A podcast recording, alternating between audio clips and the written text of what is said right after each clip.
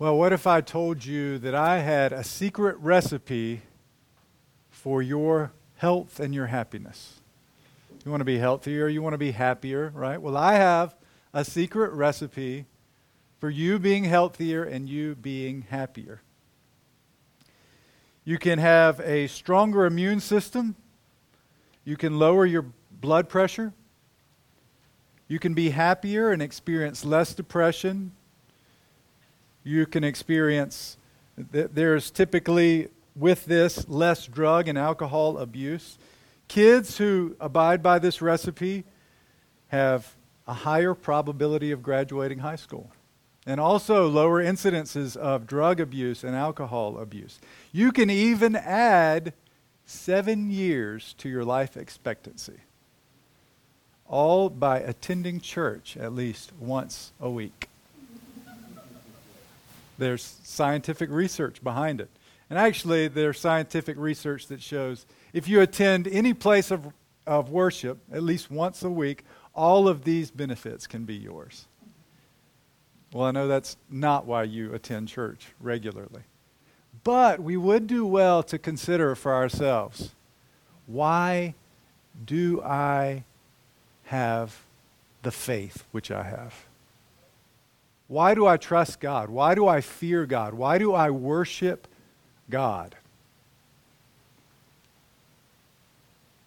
Is it because of some benefit that I get from it? Is it because I have safety and security from the Lord? Is it because of the good gifts that He has given me? Do you worship God because of something you get out of it, or do you worship God simply because He is God and He is worthy?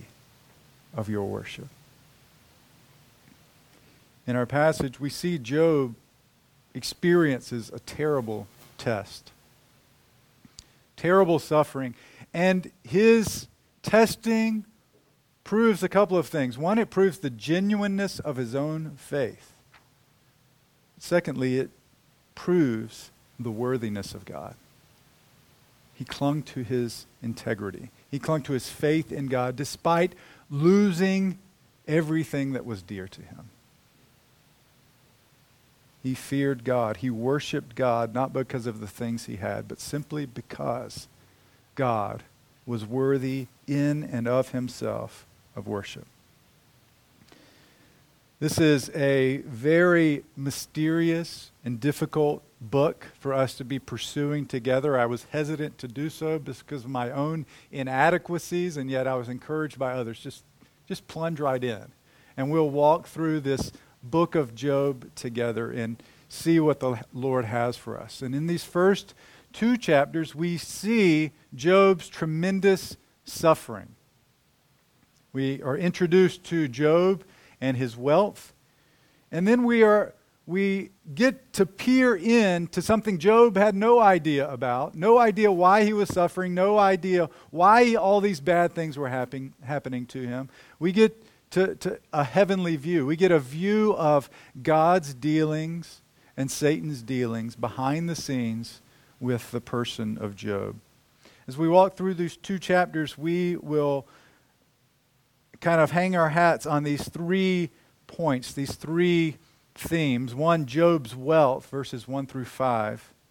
And then we'll see the bulk of the, uh, the rest of chapters 1 and 2 have to do with Satan's wager, this, this challenge that Satan brings against Job. We'll see that in part 1, the rest of chapter 1, and then we'll see that in his part, wager part 2, all of chapter 2.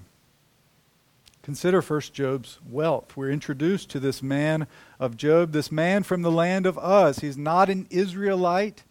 We, we see nothing having to do with uh, Israel or the people of God. There's this man named Job of the land of Uz. And yet, he fears God.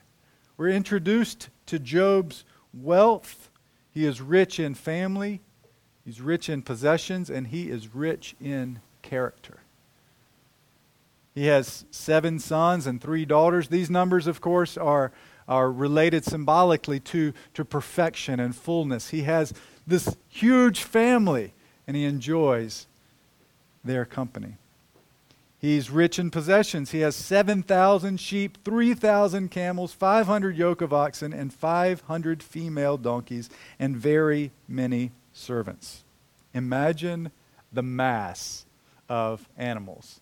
Imagine being out on a car lot, seeing hundreds and hundreds of cars, and now all of a sudden they're animals. They're sheep, and they're camels, and they're oxen. Just tons and tons of animals. And with that, you would expect them also to have many, many servants taking care of these animals, cleaning them, caring for them, disposing of their waste.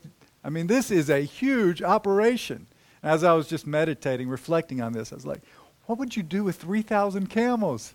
3,000 camels. I mean, this Job is wealthy. He is the Bill Gates of this time period, maybe even more than that. He is described as the greatest of all the people of the East. This is a wealthy man. But not only is he greatest in terms of his possessions, he is rich in character. He is described as a man that is blameless and upright. Blameless, morally perfect. Now we know with our systematic theology, no man in and of himself except the Lord Jesus Christ is without sin. And yet the emphasis here is on his righteousness. This is a man which stands head and shoulders above other men and women in his righteousness. He is blameless and he is righteous. That word speaks of him being uh, morally straight, not crooked. He is, he is perfect, he is straight, he is one who fears God and turns away from evil. He, he fears God, he worships him, he has a, a reverence for God. He knows that God is the Almighty of heaven and earth, and he will worship him as Lord. And his love for God makes him turn away from evil at every turn. As you read through the book of Job, you see some of this righteousness come out. His taking in of the poor, of the needy, of orphans, caring for others. We also see his righteousness in what he would do for his children. He would make sacrifices for them. When the days of their feast had run their course, Job would send and consecrate them. He would rise early in the morning and offer burnt offerings according to the number of them all. For Job said, It may be that my children have sinned and cursed God in their hearts. Thus, Job did continually. He is a man of righteousness, blameless and upright. And we see the author says this, but we also see that God himself affirms that this is who Job is. We see this in verse 8. When God is speaking to Satan, he says, Have you considered my servant Job, that there is none like him on all the earth? Not only is he the greatest of the people of the East, there's no one like him in all the earth. Why? He's blameless and upright. He fears God and turns away from evil. Also in chapter 2, verse 3, again speaking to Satan. He, there is none like him in all the earth, a blameless and upright man who fears God and turns away from evil repeated over and over again, even on the lips of God. Implicit in this, implicit in God's affirmation of Job, I think, is his delight in his servant Job. He delights in his righteous servant. Like a father delights over his children when he sees them doing well when my kids play sports, baseball or soccer, their dad delights over them, rejoices in him, Isaiah hitting a good hit or Jana kicking the soccer ball well, playing well. But even more than delight in those sorts of things is when a father sees his son or daughter show care to one who is weak, protect one who is weak, show love to one who is rejected by others right? That brings delight to a father's heart when he sees his children walking in the way of the Lord with character which is upright and righteous. And in the same way, when our Heavenly Father, God, looks down upon His children, He delights in our righteousness. Now, with Job, again, we would say that this is not in, in Job in himself, rather, it has been a grace of God given to Job, his servant. And we're reminded of another servant of the Lord, which the Scripture speaks. In Isaiah chapter 49, the Scripture speaks of the, the servant of the Lord who will come. And he said to me, You are my servant, Israel, in whom I will be glorified. And in chapter 49, verse 5 and following, and now the Lord says, He who formed me from the womb to be his servant, to bring Jacob back to him, and that Israel might be gathered to him. For I am honored in the eyes of the Lord, and my God has become my strength. He says, Is it too light a thing? It is too light a thing that you should be my servant to raise up the tribes of Jacob and to bring back the preserved of Israel. I will make you as a light for the nations, that my salvation may reach to the end of the earth.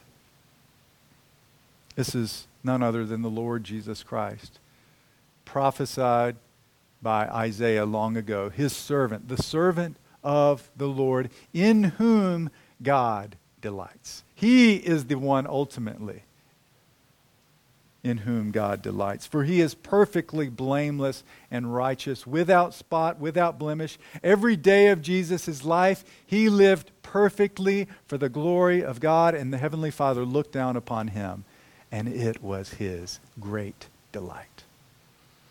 Jesus also is pictured by Job in that he was a sort of priest as well. Job was a sort of priest, and it points to Christ, who is our great high priest who made sacrifices for his people, who made sacrifices for the children of God. And yet his sacrifice was of infinite value, for he was, as we've already sung, the Lamb of God in my place. Behold, the Lamb of God who takes away the sins of the world. He laid down his own life for the sake of his people. He was a better and truer mediator than Job was for his children. And in Jesus' offering of his perfect life and in his sacrificial death, the Lord looked upon that with great delight. And it's because of Jesus' active obedience in his life and his passive obedience in his sacrificial death imputed to those who come to him in faith. This is why, brothers and sisters, God looks upon you with delight because of the imputed righteousness of Jesus Christ, which has been counted for you. Rejoice in this, brothers and sisters. Though you sin frequently, though you sin day after day, though you commit the same sins that you committed 10 years ago, 15 years ago, through your faith in Jesus Christ, because of his grace for you, God looks upon you and he delights in the righteousness that he sees because of Jesus Christ. And not only that, he delights as he is working in you by his grace to, to work out your salvation. Fathers and mothers, as you graciously and by the grace of God show patience with your children, God delights in that work. Children, as you in faith in Jesus Christ, if you are believers, as you relate to your brothers and sisters in kindness and in sharing and in caring for them, God looks upon those works and delights in them. Husbands and wives, as you relate to one another, as you forgive one another, as you forbear with one another, as you work giving glory to God. He delights in those works. Isn't this amazing?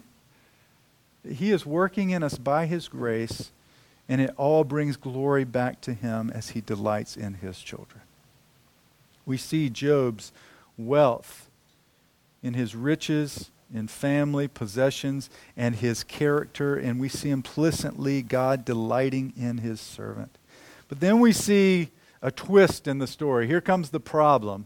Satan's wager. Part 1 in verses 6 through 22. We see this uh, kind of a courtroom scene where all the sons of God come in before God. These angels, these heavenly beings come in before God. And Satan comes along among them. The Lord speaks to Satan, From where have you come? And Satan answers, From going to and fro on the earth, from walking up and down on it. And perhaps we should see this implicit in Satan's word, this idea of seeking to cause destruction, seeking to cause chaos. He's, he's wandering around the earth seeking destruction. In verse 8, God speaks back to him Have you considered my servant Job? That there is none like him on the earth, a blameless and upright man who fears God and turns away from evil. The word considered could possibly, it, it almost sounds like God's bragging on Job, and there is this, this idea implicit of delight in Job, and yet we could also consider these words to, to be something like Have you been setting your mind on Job, this righteous one of mine? In your, in your attempts to destroy and cause chaos and destruction, have you been setting your mind on Job? There's none like him on all the earth. And Satan responds, Does he fear God for nothing? You've given him everything that he needs. You've protected him. You've cared for him. You've caused him great success. Why wouldn't he fear you with all that you've blessed him with? He accuses Job of really just having a selfish sort of faith. You fear God because of what he's given you. But if you take it all away, then he will curse you to your, your face. He asks the question in verse 9 Does Job fear God for nothing? And then, according to Satan, here's why Job fears God. You've put a hedge around him and his house and all that he has on every side. You've blessed the work of his hands, and his possessions have increased in the land. Here's the wager stretch out your hand and touch all he has, and he will curse you to your face. And mysteriously, the Lord says, Behold, all that he has is in your hand. Only against him do not stretch out your hand. So Satan went out from the presence of the Lord, waiting for an opportune time to strike all that Job had from his presence. And Job loses everything all the oxen, all the donkeys that he had, all the sheep, the servants, the camels, more servants, and then, worst of all, his own children are destroyed. This is, if you imagine a heavyweight boxing match, this is a jab, jab, jab, uppercut, and he is knocked flat on the mat. We, perhaps most of us, maybe all of us, cannot begin to imagine the desperation he must felt here. Having it all and then losing it all. And what is Job's response? Then Job arose, verse 20, tore his robe and shaved his head, and fell on the ground and worshiped. This is a magnificent grace of God. And he speaks Naked I came from my mother's womb, and naked shall I return. The Lord gave, and the Lord has taken away. Blessed be the name of the Lord. Job says, I came into the world with nothing, and that's, I'm content with leaving the world with nothing. Most magnificently, he worships the Lord, even despite his terrible suffering. Now, as we consider this wager, the suffering of Job, and his response, I want us to consider a few implications to this. One is we must remember in the midst of our suffering that Satan's power is limited. Satan ultimately is on a leash when it comes to what he can do to the people of God. We know this because of what Job says. We know this because of the story, but then also because of what Job says. The Lord gave, and the Lord has taken away. Ultimately, Satan is asking the Lord permission to do anything to Job. And in verse 22, we read, In all this, Job did not sin or charge God with wrong. In other words, the author's telling us what Job said about the Lord giving and the Lord taking away is, is right, it's true. See, we might read this and we say, well, the, Satan did it. The Lord didn't do it. Satan did these things, yes. But even Satan's work is under the sovereign hand of the Lord God Almighty. Satan's power is limited in his ability to afflict you. And God is sovereign oh, even over Satan. And it's no contest. It's not like there are these two rivals battling it out and they're almost equals. No, Satan is nothing compared to God Almighty. Also, consider that God's delight in his servants does not preclude suffering. That God delights in Job, that God delights in his servant, does not mean they will not experience difficult even terrible suffering. We know this from Job, and we know this from the Lord Jesus Christ.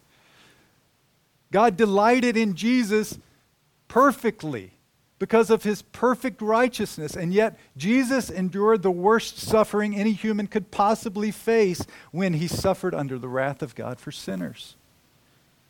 God's delight in you, brothers and sisters, does not preclude suffering. But finally, consider this pairing of mourning and worship, this pairing of sorrow and worship. We typically associate worship with only happiness or rejoicing. Right? When we worship God, we're rejoicing in song, we're singing, we're praising His name. And yet, here Job demonstrates for us that there are other pairings with worship. And one of them is great sorrow and mourning with worship. He tears his robe, a sign of great desperation and grief. He shaves his head and falls on the ground and bows down before the Lord in worship. What does that mean for our worship in the midst of suffering? No doubt he prayed to the Lord. At the heart of worshiping God is ascribing to God the worthiness which he's due. Ascribing to God worth, ascribing to him his greatness, his power, his goodness. Job was affirming all these things despite his great suffering. Satan hasn't won the wager yet. Job held fast to his integrity. He worshiped the Lord even though he lost everything. But Satan's not done yet. We see that in chapter 2 the second part of his wager. This court scene is repeated. These sons of God come to present themselves before Yahweh the Lord, and Satan also comes among him to present himself to the Lord. The Lord asks where you have come from. Satan responds in the same way, to and fro on the earth, up and down on it. The Lord speaks again to Satan about the person of Job. Have you considered my servant Job, that there's none like him in all the earth? A blameless and upright man who fears God and turns away from evil. And then this line is added He still holds fast to his integrity, although you incited me against him to destroy him without reason. Again, pointing to the sovereignty of God in what Job is suffering. And we, we know Unlike Job, we know why Job is suffering. Job is, sti- is still mysterious for Job, just like it is for you in your suffering, just like it is for you in the, the challenges you face. We are left in the dark concerning the why of our suffering. As Job is here, we get insight that Job doesn't have. God Himself says it was, He is destroyed without reason. In other words, He is not deserving of this suffering because of His sin. But Satan answers the Lord and says, Skin for skin. All that a man has, he will give for his life, but stretch out your hand and touch his bone and his flesh, and he will curse you to his face. Satan is accusing Job once again by saying that he's selfish in his faith. Yes, he's lost all of his livestock, he's lost all of his possessions. He's lost even his family. But Job is so selfish that he worships you because he's still thankful he just has his, his own body. He values himself more than all of these other things. He accuses Job once again and says he still will curse you to your face if you stick out, stretch out your hand against him. And the Lord, again, gives him permission, only says, spare his life. Job is struck with loathsome sores from the top of his head to the bottom of his feet, and he takes pottery and scrapes himself while he sits in his misery and in the ashes. A temptation comes from his wife. Do you still hold fast to your integrity? In other words, Job is still holding fast to his integrity. He's still clinging to faith in God despite what he has suffered. And she encourages him curse God and die. Just be done with it. She's being used as a pawn of Satan to try to tempt Job to curse his God. And yet, again, by the grace of God, Job responds rightly. You speak as one of the foolish women would speak, he says a, rebuke to his wife. And then these words Shall we receive good from God, and shall we not receive evil? or calamity, disaster? Should we receive, should we be happy to receive all the good things that God has for us and not receive difficulties or trials or sufferings? The answer for Job is yes, we should. It is a, a humble submission to the sovereignty and goodness of God, even when you don't understand it. Yes, I, Job says, I will receive good, but also I will receive disaster. The implication is God gives both in his sovereignty. He ordains that both are a part of his world, and the proper response that we see some, from Job is submission, uh, submission and patience. And the author again tells us in all this, Job did not sin with his lips mysterious, amazing, unbelievable. Of course, some implications here, applications. We will be tempted in our sufferings. Satan will use not only the sufferings, but people around us, perhaps, or other situations to draw us away from fearing God, to cause us, if possible, the elect to curse the God who saved us. And yet, He will be with us in his grace as well. Satan is proved wrong. You're wrong, Satan. You took away everything that Job had his family, his wealth, even his health, and yet he still trusted in you. Satan is proved wrong, and we see him explicitly no longer. We will see him perhaps in some of the words which are spoken by his three friends, but Satan has been proved wrong and he leaves the scene. So the book is over, right? That's the end of the story. The wager has been made by Satan.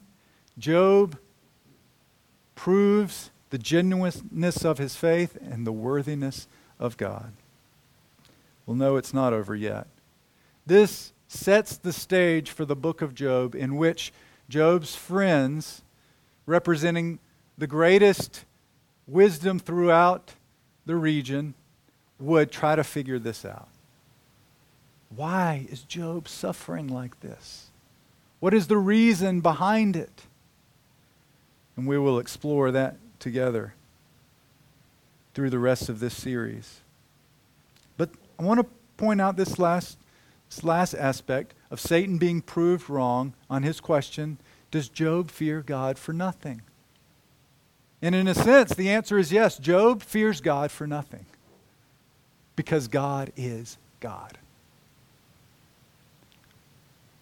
When you travel to when you travel to the mountains and you stand out on the edge of a cliff and you gaze out across the horizon and you see a huge mountain, you stand in awe. And why do you stand in awe at this vision before you? Because it is a mountain. There is an otherness about it. It is something completely other than, than your own personal experience. It is huge. It is magnificent. You are in awe simply because of what it is. And when you come to understand who the God of heaven and earth is, when you are able to perceive him with your mind's eye, you are unable to do anything but to stand in awe and worship him simply because he is God. And I want to say that this is a companion truth to what is sometimes called Christian hedonism. That's the idea that we, we uh, as John Piper says, we are most, God is most glorified in us when we are most satisfied in Him. This idea of finding our ultimate joy and satisfaction in God, and that brings Him glory more than anything else when we have satisfaction in Him. So I, think this offers us a little nuance to that. Not opposition to that idea, but a little nuance to it in, in seeing that God is to be worshiped and feared simply because he is God. For no other reason. Just he is God. He is to be worshiped and adored because of who he is. And then because of God's graciousness and goodness, he throws in the enjoyment with it. He causes us to see and delight in who He is. And we rejoice. We not only worship Him simply because He is God, but we enjoy who He is for us in His goodness and grace in Jesus Christ. I want to conclude by pointing out an, an interesting twist through these first two chapters in the use of a particular word. You see in verse 5 when the days of the feast had run their course, Job would send and consecrate them, and he would rise up early in the morning and offer burnt offerings according to their number of them all. For Job said, It may be that my children have sinned and blessed God in their hearts. That's what the, the text actually reads. Also in verse 11, the text says, Stretch out your hand and touch all that he has, and he will bless you to your face. Also, verse 21. And he said, Naked I came from my mother's womb, naked I shall return. The Lord gave, and the Lord has taken away. Blessed be the name of the Lord. Chapter 2, verse 5 as well. Stretch out your hand and touch his bone and flesh, and he will bless you to your face. And finally, chapter 2, verse 9. Then his wife said to him, Do you still hold fast to your integrity? Bless God and die. What is going on here? Well, some have suggested that this is a, euphemism for cursing God, which in the context it makes total sense. That is true. In, in all of those instances, except for the one where Job blesses the Lord, the name of the Lord, it makes sense to understand it as curse. Some have also suggested, and I think this is on the right track as well, that the author himself is so careful that he doesn't want to he doesn't want to curse God even in the writing of this story. He wants to bless God. And in the Hebrew Bible, Job comes after the book of Psalm. As we look at Psalms 147, 148, 149, 150, we hear this echo Praise the Lord.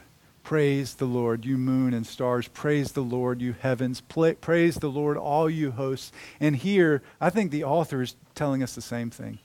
Bless the Lord. Bless the Lord. Bless the name of the Lord.